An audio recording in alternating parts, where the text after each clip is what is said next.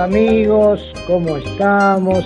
Nuevamente acá en este encuentro con el amigo Guillermo Ondar, a ver si podemos hacer un programita más que le sirva a la gente, por lo menos para orientarla en su lectura. ¿Cómo estás, Guillermo? Hola, Chiche. Eh, muy bien. Este, vamos a, dedicarnos a un gran autor americano. Y bueno, aprovecho para saludar a todos los oyentes y eh, también a la gente de la promoción 21. Muy bien. Oyentes de todo el mundo. Bueno, vos sabés, hay, hay algo que, que estamos este, nosotros mismos, ¿no? Eh, poniendo con, con cierta confusión el tema de 21 o 21. Se da a confusión el tema de promoción 21, porque en realidad es la promoción 21. Y el 21 se confunde con el siglo, que se da la casualidad que estamos en el siglo XXI. Y no, tiene, no tiene nada que ver la promoción 21 con la promoción 21. ¿Me explico? Sí, pero es una confusión interesante. Es una buena confusión. Porque, porque para nosotros es clara, pero para la gente que nos escucha, por ahí no se da cuenta que lo que estamos haciendo con el nombre es con, con es, de nuestra propiedad, es de, de la 21 promoción. Claro. Bueno, este es una digresión. No, eh, tenés toda la razón del mundo, pero eh, te, te, agrego nada más, no para corregirte, sino al contrario, eh, te, te, agradezco la, la, la, indicación, este, que la confusión, eh, como tantas cosas, tantas veces sucede en la literatura, es a veces intencional, este, para atraer otro tipo de, de, pensamientos y reflejos, y en este caso a mí me gusta la, la confusión porque agrega, nos, nos pone un halo de actualidad. No sé si está, bien, está bien, vos le encontrás el lado bueno, cosa que me parece bien. Bueno, amigos, este, el tema de hoy eh, lo vamos a, a posponer dos minutos porque quiero hacer una remarcación de este tema que necesitamos la retroalimentación de la gente eh, necesitamos que la gente nos indique qué le gusta, qué no le gusta, qué hacemos bien, qué hacemos mal. Este, y para esto tenemos la vía de oyentes ¿eh? a través del WhatsApp y les doy tiempo, les doy tiempo a los oyentes para que vayan a buscar un papel y un lápiz. Voy a contar cinco o seis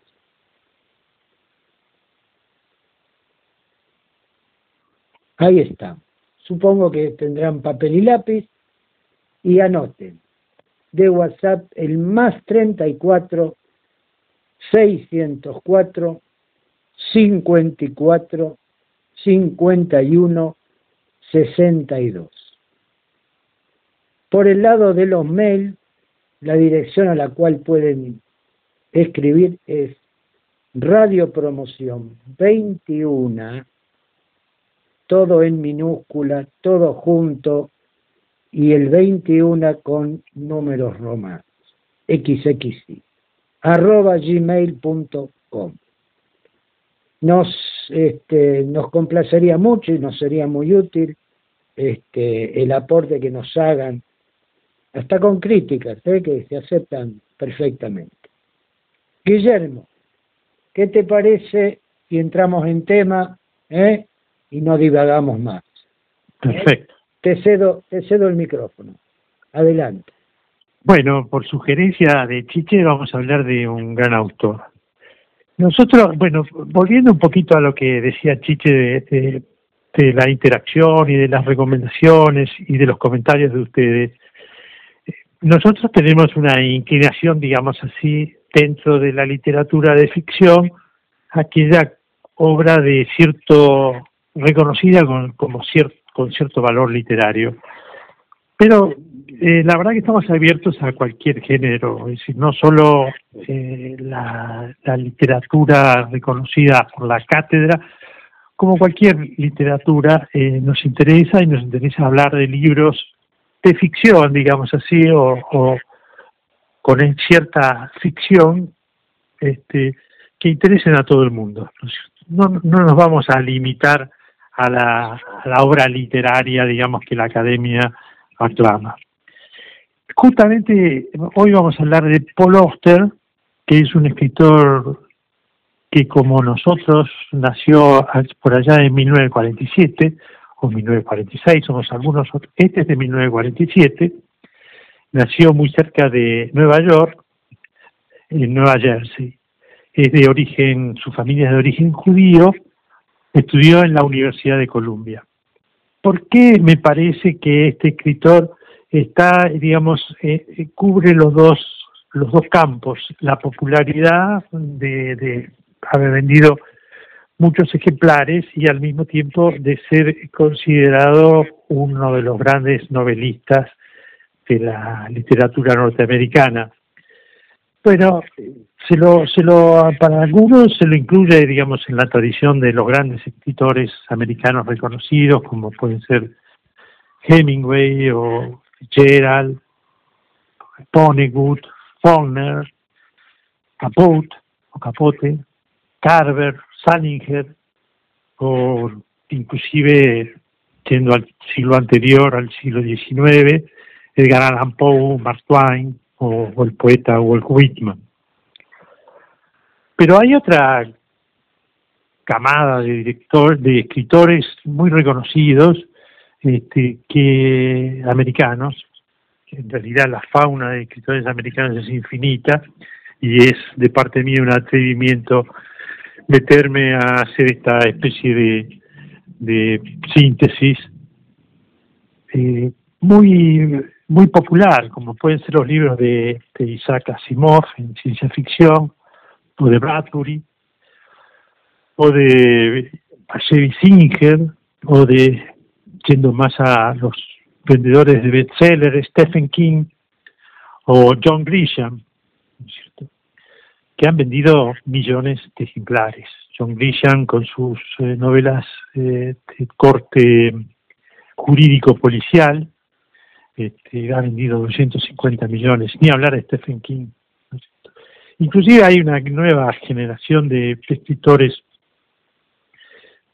ya más por el lado, digamos, literario, que están muy reconocidos, que han citado, hay una revista literaria anglosajona muy, muy, que se ha vuelto muy prestigiosa que se llama Granta, y allí publican, por ejemplo, Ann Tyler, Oshi, Mamandra, Gossi, Arishe, que dos mujeres, las mujeres este, se han vuelto este, grandes escritoras, ¿no? Este, inclusive la mujer de el escritor del que vamos a hablar hoy, de Paul Auster, Siri Husdet es una gran escritora también. Bueno, eh, como decíamos, Auster eh, nació en 1947, estudió literatura en la Universidad de Columbia y se mandó un viaje iniciático. Este, primero hizo algunos trabajos, inclusive como marino en un petrolero, luego vivió tres años en Francia, donde trabajó como traductor y como negro literario y también como jardinero, cuidador de una finca. Negro literario se dice al, al, escritor que escribe para otros, ¿no es cierto?, sin que su nombre figure. Negro, esclavo literario, ¿no es cierto? Ajá. Sí, en, muchos escritores al principio tienen que hacer ese trabajo, ¿no? Y hay, escritores que escriben cientos de libros que son bestsellers y ocupan a jóvenes que escriben bien para les tiran unos unos unos este, lineamientos y ellos investigan y escriben y entonces eh, probablemente Stephen King o John Grisham deben tener un, un ejército trabajando para ellos, ¿no es cierto? Estos que escriben los grandes este, bestsellers.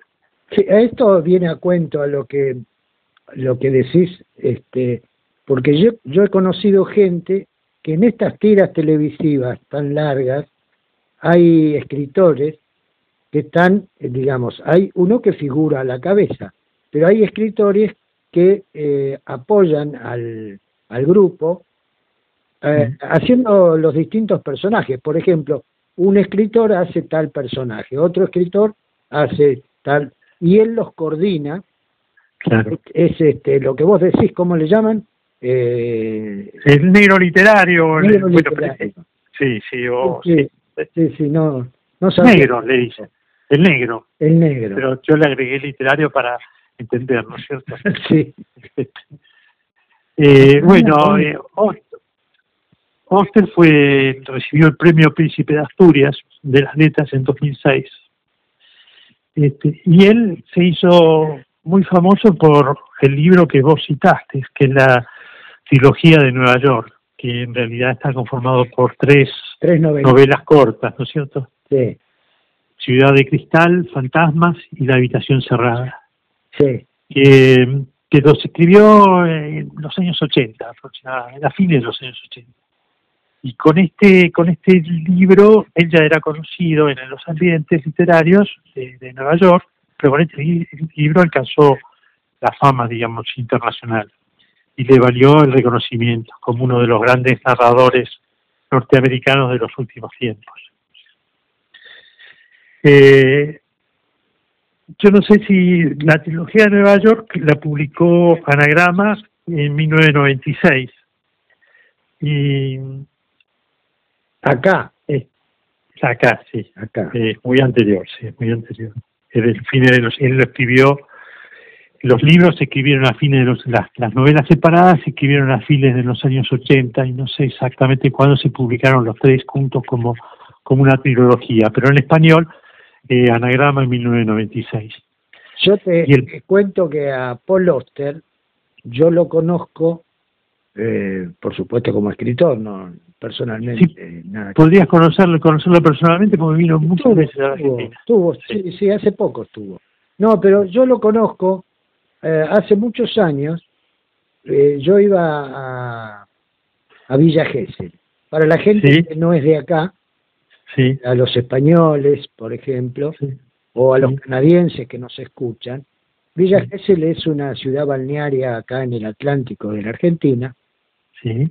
Y tiene, tiene, tenía en esa época, no sé ahora, ya hace mucho que no voy, tenía, tenía mucho movimiento literario a nivel de librería.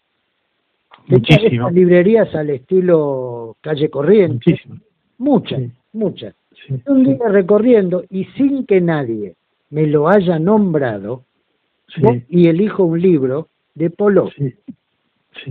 Y yo ahí me enganché con Paul Oster. Por eso, la otra vez vos me, me decías que yo leí más, eh, pero de pura casualidad. Después me enteré que era famoso. Eh, encontré Tombuctú, de Paul Oster, que es un librito chiquito, como a mí me gustan, cortito, que es la vida de un señor que tiene un perro. Y, y Tombuctú, él le llama Tombuctú al cementerio de los perros. Claro. Que el perro de él, por ejemplo, cuando muriese, iba a ir a Tombuctú. Claro. A, a, a, raíz de este libro, yo después compré otro libro que es eh, Brooklyn Police. Claro. También me gustó. Y después, bueno, seguí, porque tengo unos cuantos libros leídos de él.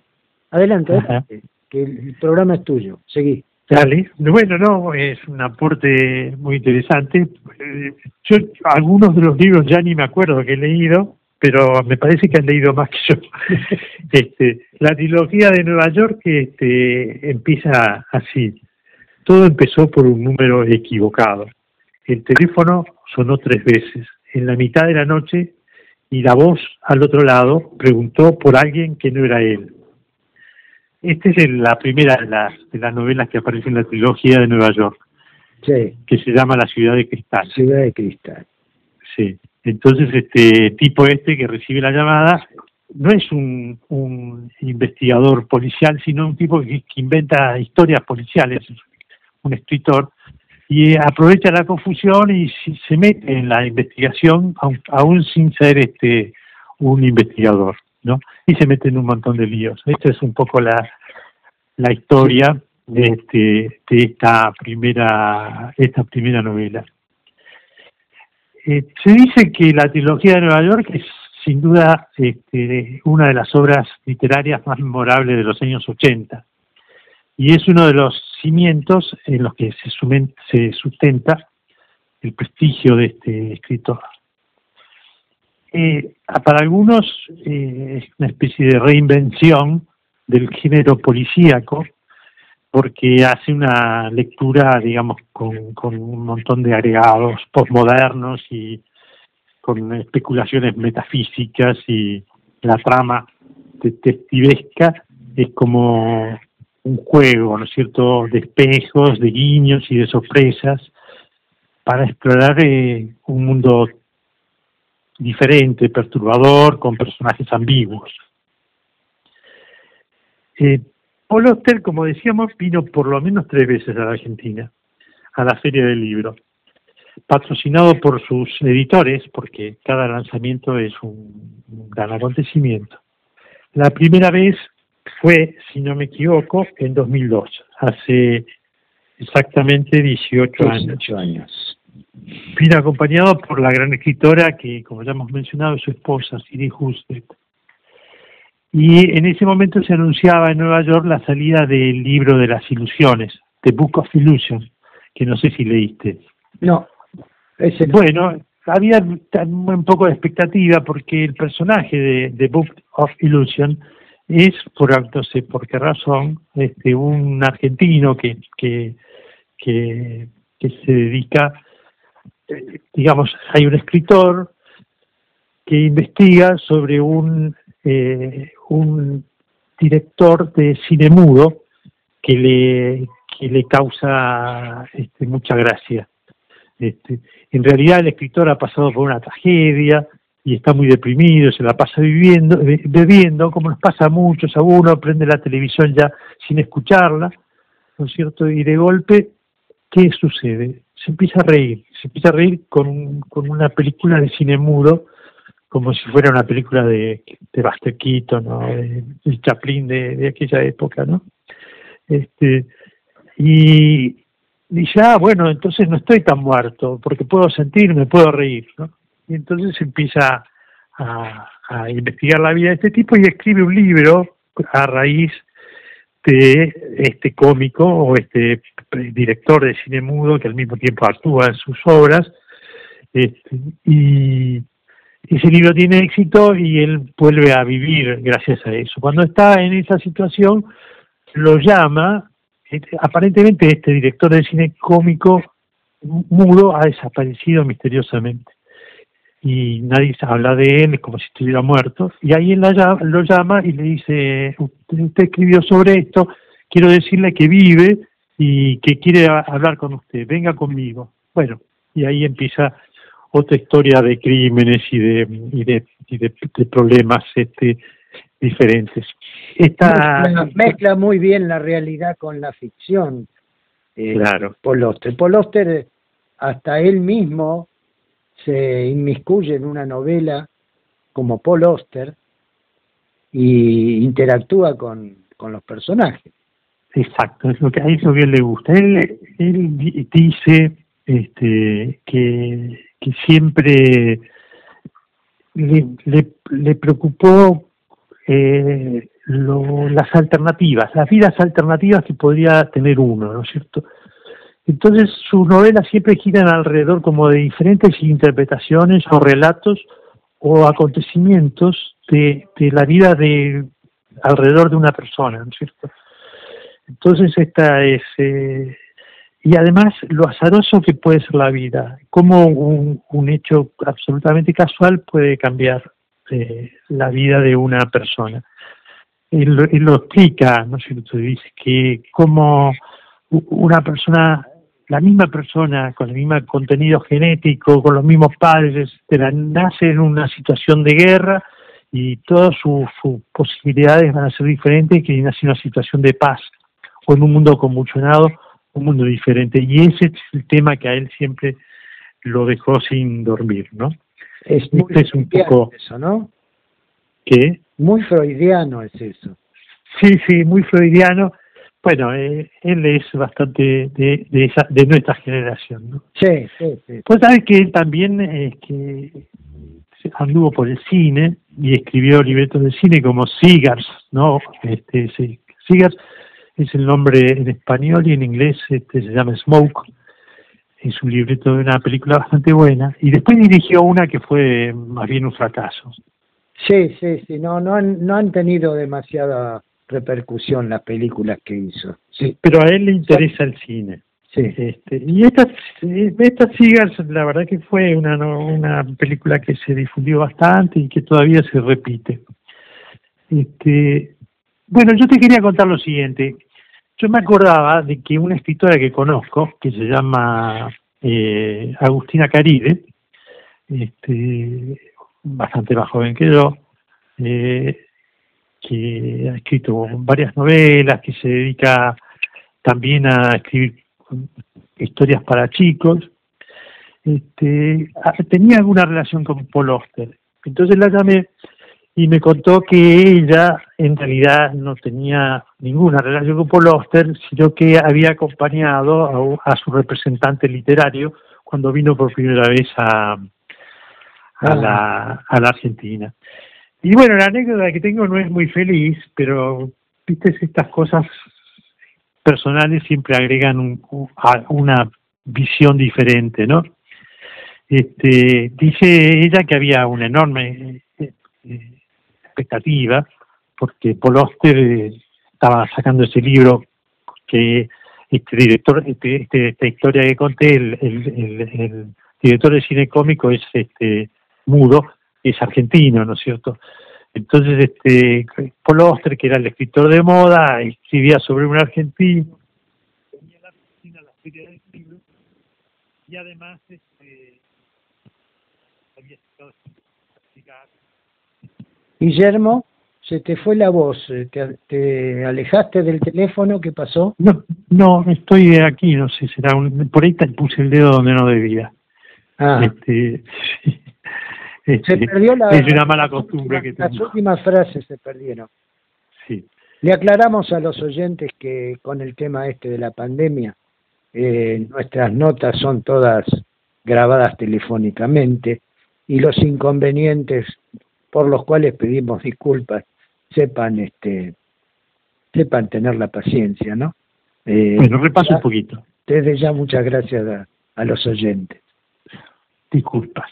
Paul Oster vino entonces tres veces a la Argentina y, y, a la Feria del Libro, patrocinado por sus editores. La primera fue, eh, vez fue allá por 2012, hace 18 años. Vino acompañado por la escritora eh, que es su esposa, Siri Husbeth, y paralelamente se anunciaba en Nueva York la salida del libro de las ilusiones, que sería su quinta o sexta novela, muy interesante para los argentinos, para su, porque su protagonista es un argentino. Así que había una enorme expectativa. Una amiga, la escritora Agustina Caride, colaboraba con el representante literario. Aparte de su intervención en la feria, habían organizado un pequeño curso sobre literatura y cine. Auster, Oster, escribió guiones de algunas de sus obras y fueron llevadas al cine. Incluso dirigió una película. El curso que organizaba esta chica Agustina Caride con el representante de Auster era un curso pago de dos días que concitó gran atención y se vendió totalmente. No cabía un alfiler. Y era un público muy informado, muy ilustrado que venía a aprender. ¿Y qué pasó? Auster fue un fracaso. No había preparado nada, no tuvo buenas respuestas a las preguntas técnicas, la gente se fue defraudada Caride, la escritora amiga, me contó que para ella había sido un desastre, que tuvo que dar la cara y que pensaba que él había subestimado el evento. Yo supongo ahora, visto en perspectiva, esto lo digo yo, no lo dice ella, que estaría cansado de hacer presentaciones de su libro y acostumbrado a que el público adorara cualquier estupidez que dijera, y allí se topó pues, de sorpresa con gente muy exigente que había pagado y que quería respuestas concretas, ¿no es cierto? Me hace, Agustina, me haces acordar al papelón que hizo Al Pacino cuando vino acá también, que hizo algo parecido. Claro. No sé si, bueno, que están cansados estas giras. Sí, algo me suena, sí. Agustina me dijo además que no fue simpático en ningún momento. Este, bueno, te digo, te cuento además que esta escritora Agustina va por su décima obra entre novelas para adultos, cuentos para niños, y que ahora, y hago un paréntesis, se ha especializado en un rubro nuevo que se llama Young Adults. Es interesante esto, ¿no? Viste que hablaba al principio de los distintos géneros y de las bestsellers. Hay tanta literatura, tanta literatura que es difícil abarcar todo. Pero hay un género, un nicho en expansión y esta chica Agustina se ha dedicado a él, ya escribió dos o tres novelas, que es este, este de Young Adults. Y le, le pregunté cómo había surgido esto. Mira vos la explicación que me da, que no sé si es la aplicación oficial, pero es muy interesante. Para ella, viste que eh, en los años, a principios de los años 2000 surgió eh, Harry Potter. No sé si recordás la efervescencia que hubo. Sí. Cuando salía cada libro de Harry Potter, había colas en las librerías, se anunciaba con una revolución. Sí, sí, Una revolución. Bueno, estos eran que eran chicos que tenían entre 8 y 18 años, en ese entonces, en los 2000. Estos chicos han crecido y se han acostumbrado a leer. Y ahora demandan una literatura y esto ha dado a crear este género que se llama, eh, digamos, juvenil o, jóvenes adultos o young adults, ¿no? Sí. En inglés. Ay, ya se me cayó el libro, discúlpenme. Tenía acá el libro de Harry Potter, que es una encuadernación durísima y su ruido bárbaro.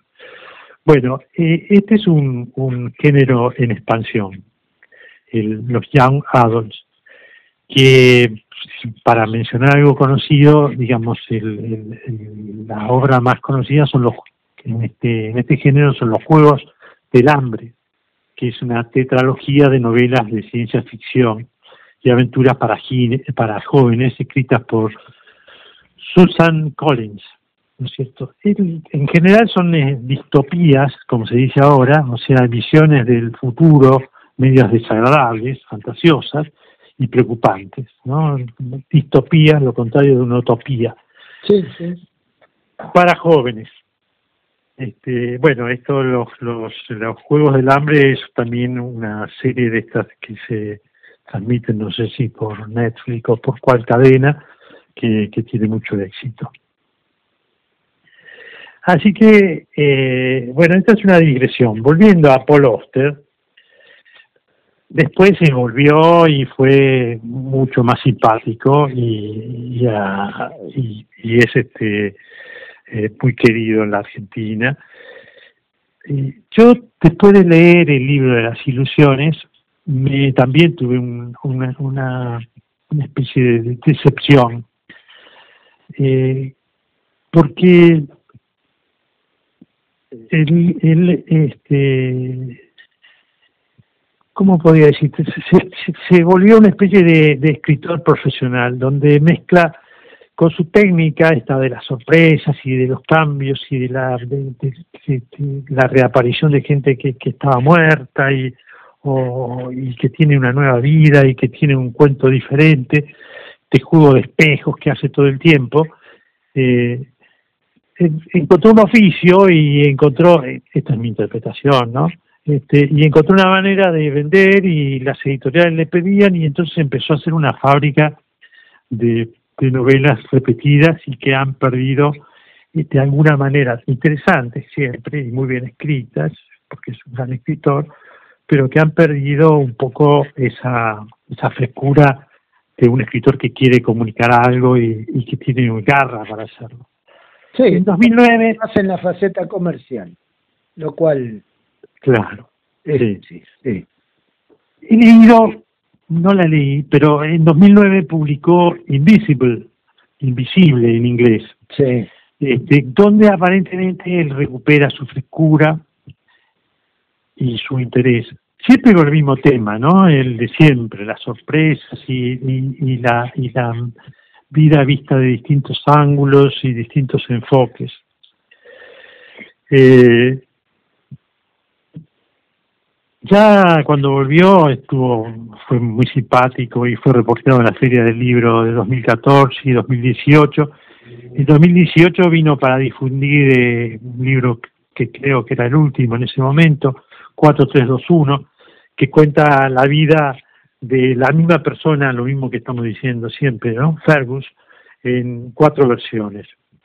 Él explica que siempre le interesaron las realidades alternas no le preocupa el realismo mágico ni la fantasía excesiva, sino eh, la vista vida como la vida, vida como hechos inesperados que pueden despertar eh, alternativas, ¿no es cierto? Lo que lo que es no es necesariamente lo que debió ser. Por ejemplo, una persona que nace y vive en un mundo de paz tendrá una vida acorde, con muchas posibilidades, en tanto que si la misma persona nacida en la guerra, en un mundo convulsionado, sería totalmente diferente. Es más o menos lo que él dice en alguno de los reportajes, no son sus palabras, pero es más o menos la idea, ¿no es cierto? Este, me gustaría contarte que en esa época, cuando vino, este, vino con Siri Husbeth, su mujer. Sí. Ella también hace mezclas proporcionadas, pero de, de, como, como hacen los novelistas, un poco de crimen, un poco de, de, de cultura, un poco de, metafísica y, y, algo de historia humana, ¿no es cierto? Pero las mezclas de Siri son menos arbitrarias y más relacionadas con la vida cotidiana y los problemas humanos de siempre. La pareja, los hijos, el trabajo, el arte, la mentira y los problemas mentales. Los padres de Siri son noruegos, es su origen, ¿no? Eh, yo leí, por ejemplo, Todo cuanto amé, que es una novela de 2003 que en 2003 publicó Seis Barral, donde un pintor, un crítico de arte, un artista, observa el cuadro de un amigo al que ha ayudado a, que ha descubierto y, ha ayudado a ser famoso. A partir de allí ve detalles que al principio no había visto, una pierna, no sé qué, y se mete en esa, en esa, en esa cuestión, en el cuadro, y a, partir de allí se desenreda una trama compleja de amores y traiciones. En el medio, y quería llegar a este punto, mira qué vuelta que di, porque te puede interesar, Siri cuenta una atrapante historia de medicina, terrores de medicina, si vos querés, o de la historia de, las prescripciones que daba la medicina antigua, muchas de las cuales ahora nos podemos este, reír, ¿no es cierto?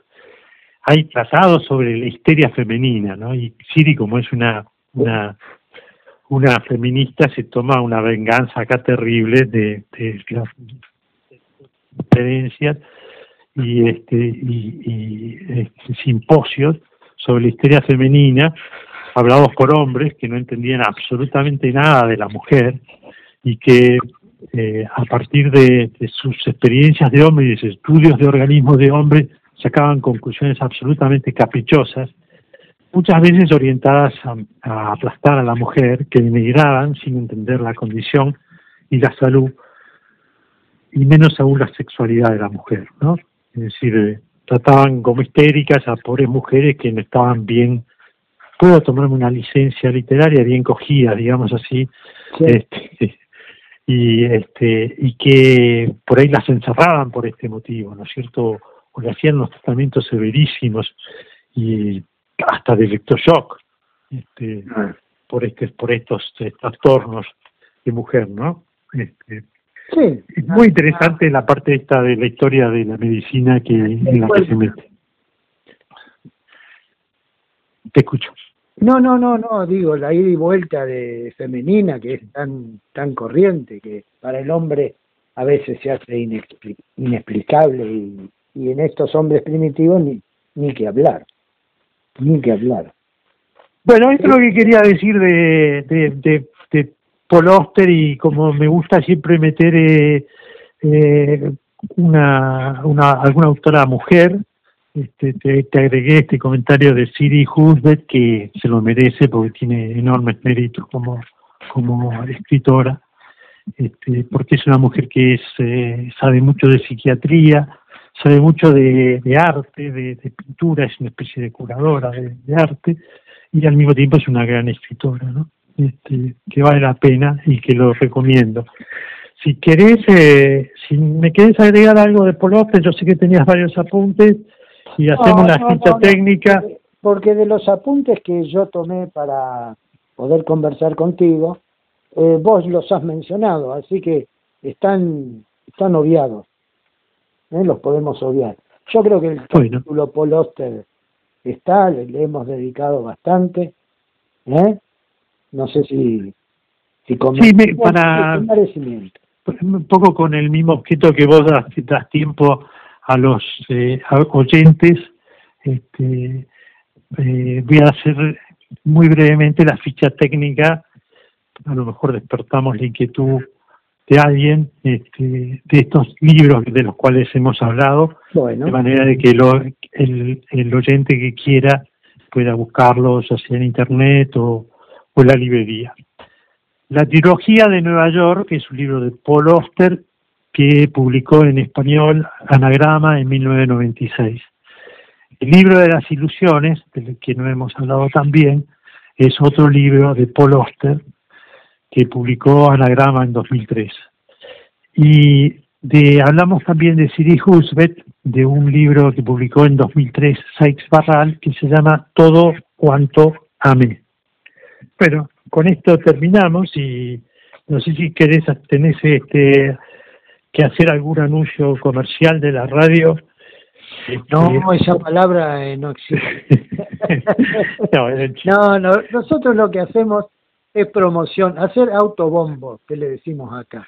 Nos hacemos... Bueno, hablando de autobombo, te escuché eh, hace un rato, este, supongo que ahora habrá que buscarlo en el podcast, este, qué bueno el, la charla que tuviste con eh, el negro. Con Adrián Bianco, el negro Bianco. Con Adrián Bianco, sí. Este, la verdad, muy interesante. No entendía bien lo que era cuidados paliativos y ahora hasta me daba un poco de miedo eso y me parecía medio de, de, segundo orden, ¿no? Es decir, este, pero ahora lo entiendo mucho mejor y me parece una especialidad sumamente interesante. Sí, porque el cáncer tan maldito, tan maldito, que en un momento parece que a la medicina la deja este, rendida. Y para no rendirse la medicina, y cosa que me parece muy bien, ha encontrado esto de seguir al paciente, eh, seguir al paciente con los cuidados paliativos, para ayudarlo a, a tener una mejor calidad de vida, aunque sea con la enfermedad de esta cuesta la cual, perdón, eh, la cual es este, difícil de sobrellevar en ciertos momentos, ¿no? Entonces ahí aparecen los cuidados paliativos, cosa que me parece muy, muy, muy valiosa, muy valiosa. Muy valiosa. Bueno, los oyentes la, podrán buscar este en la edición de tu de tu programa de medicina en la radio, en el podcast. el podcast está. Eh, si nosotros hemos terminado, yo voy a hacer una repetición. ¿Puedo? En realidad me gustaría hablar de un autor argentino, siempre ah, quiero meter un argentino, pero eh, dale, dale. nos quedó en el tintero eso, sí, sí, por favor. Adelante, Guillermo, adelante. Pero para, para hablar de un autor argentino vamos a hablar de uno excelente que se llama Rodolfo Fogwill, cuyo eh, que es muy oportuna la mención ahora porque eh, se cumplieron 10 años de su de su fallecimiento hace unos días. Eh, incluso hubo una semana a fines de agosto dedicada a Fogwill en conmemoración de su, de su obra. La Fogwill es un escritor que se hizo famoso, y lo menciono para que eh, los que se han olvidado de él eh, lo recuerden, y seguramente lo harán cuando yo diga cuál es su obra señera, la obra que la, lo hizo más popular. Fogel escribió Los Pichiciegos. Ah, Los Pichiciegos. Sí, sí, sí. Sí, ahora lo recuerdo. Claro. Los Pichiciegos es un libro de, que editó también una editorial maravillosa que creo que está en vía de desaparición, que es la editorial de Quino y de Fontana Rosa y de, de muchos eh, escritores y artistas muy argentinos de la flor en 1983 lo publicó Los, los Pichiciegos. Después eh, los, eh, se volvió un, un, escritor de Alfaguara, ¿no? Cuando adquirió ese nivel. Y sus libros han sido, inclusive Los Pichiciegos, han sido reeditados por Alfaguara y por Interzona. Y otro libro que es muy famoso de él es Vivir afuera, de Sudamericana, que lo publicó Sudamericana en 1988. Esas son sus obras más conocidas. Te cuento algo de Fogwill. Fogwill es un señor de también de nuestra edad, tal vez eh, que murió hace 10 años, tal vez puede ser que fuera unos años más jóvenes, este, que, no, unos años mayor, unos años mayor, debe ser de 1944, por allí, el nacimiento de él, que estudió sociología y se dedicó al marketing y a la publicidad y hizo negocios y plata con eso, pero le gustaba la literatura y en cuanto pudo se pasó a la literatura, donde además de ser un escritor valioso, era un tipo que, un gran provocador, con ideas nuevas y que se, eh, digamos, protestaba contra, contra todos los escritores que imitaban a Borges o todos los escritores que seguían a Piglia. Amaba mucho lío en la literatura y en un tiempo estuvo medio marginado, pero hoy día es completamente reconocido. El tipo estaba exiliado porque era medio trotskista, era profesor de la facultad medio izquierdista, pero no, no estaba en nada violento.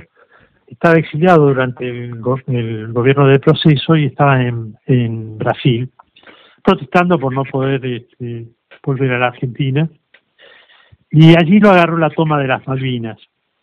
Y esta acción de las Malvinas, la computación, si vos de las Malvinas, le produjo en sus palabras, que acá lo cito textualmente, entre comillas, un ataque de bronca y de cizaña contra los imbéciles. De resulta de la cual nació en una semana Los Pichiciegos. El tipo le escribió en una semana durante la guerra, o sea, no había testimonios ni nada. El tipo le inventó y es increíble los detalles de guerra que tiene, ¿no es cierto? Como si hubiera estado allí. Eso es genial en él, ¿no? Este, la novela lo catapultó a la fama. ¿Y qué es la novela? La novela es un contrapunto muy rabioso, con mucha bronca, como dice el mismo, con la historia de éxito y patriotismo que mostraban los periódicos en ese momento. Imagínate, el tipo estaba enojado con el gobierno militar, estaba en Brasil, este, así que escribió este contrapunto con toda la furia, ¿no? ¿De qué trata? Trata de un grupo de desertores que está ahí en las Malvinas, en la tropa, que deserta y se, se, esconde y colabora con el enemigo para sobrevivir. ¿Y qué describe? Describe toda la miseria que nos imaginamos o que sabemos de la guerra, inclusive la picardía de los evadidos, de estos desertores, que son de alguna manera los héroes de esta novela. Lo cual para nosotros es un poco duro, ¿no es cierto?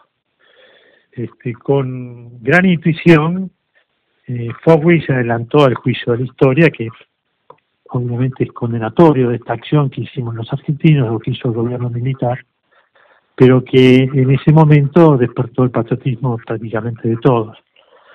Por eso, eh, a mí, que pienso que la mayoría de los oyentes, este, no sé qué pensarás vos, nos cuesta mucho disfrutar esta novela, por más buena que sea porque los pichiciegos son héroes que en esa ficción traicionan a la patria, ¿no es cierto?